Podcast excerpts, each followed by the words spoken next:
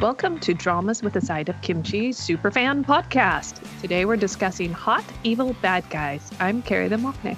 I'm K Muse. I'm K Drama Jen. And I'm Drama Geek. A few things before we get started. We plan to cover all kinds of dramas Thai, Japanese, Chinese, and of course K dramas.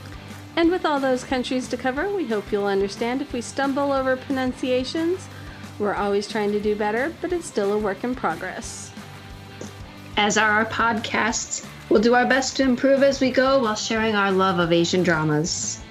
We love blogging about them, but behind the scenes, we have so much more to say, and we want to share it with you. And talking is so much faster than typing. Hey, listeners, if you are interested in listening to the rest of this special Patreon podcast, then click on the link in the show notes. For only a measly $2 a month, you can have access to all our exclusive Patreon material. For those lovely listeners that are willing to wait, we will be back next week as we continue our pod recap of Still 17. Can't wait to chat more dramas with you.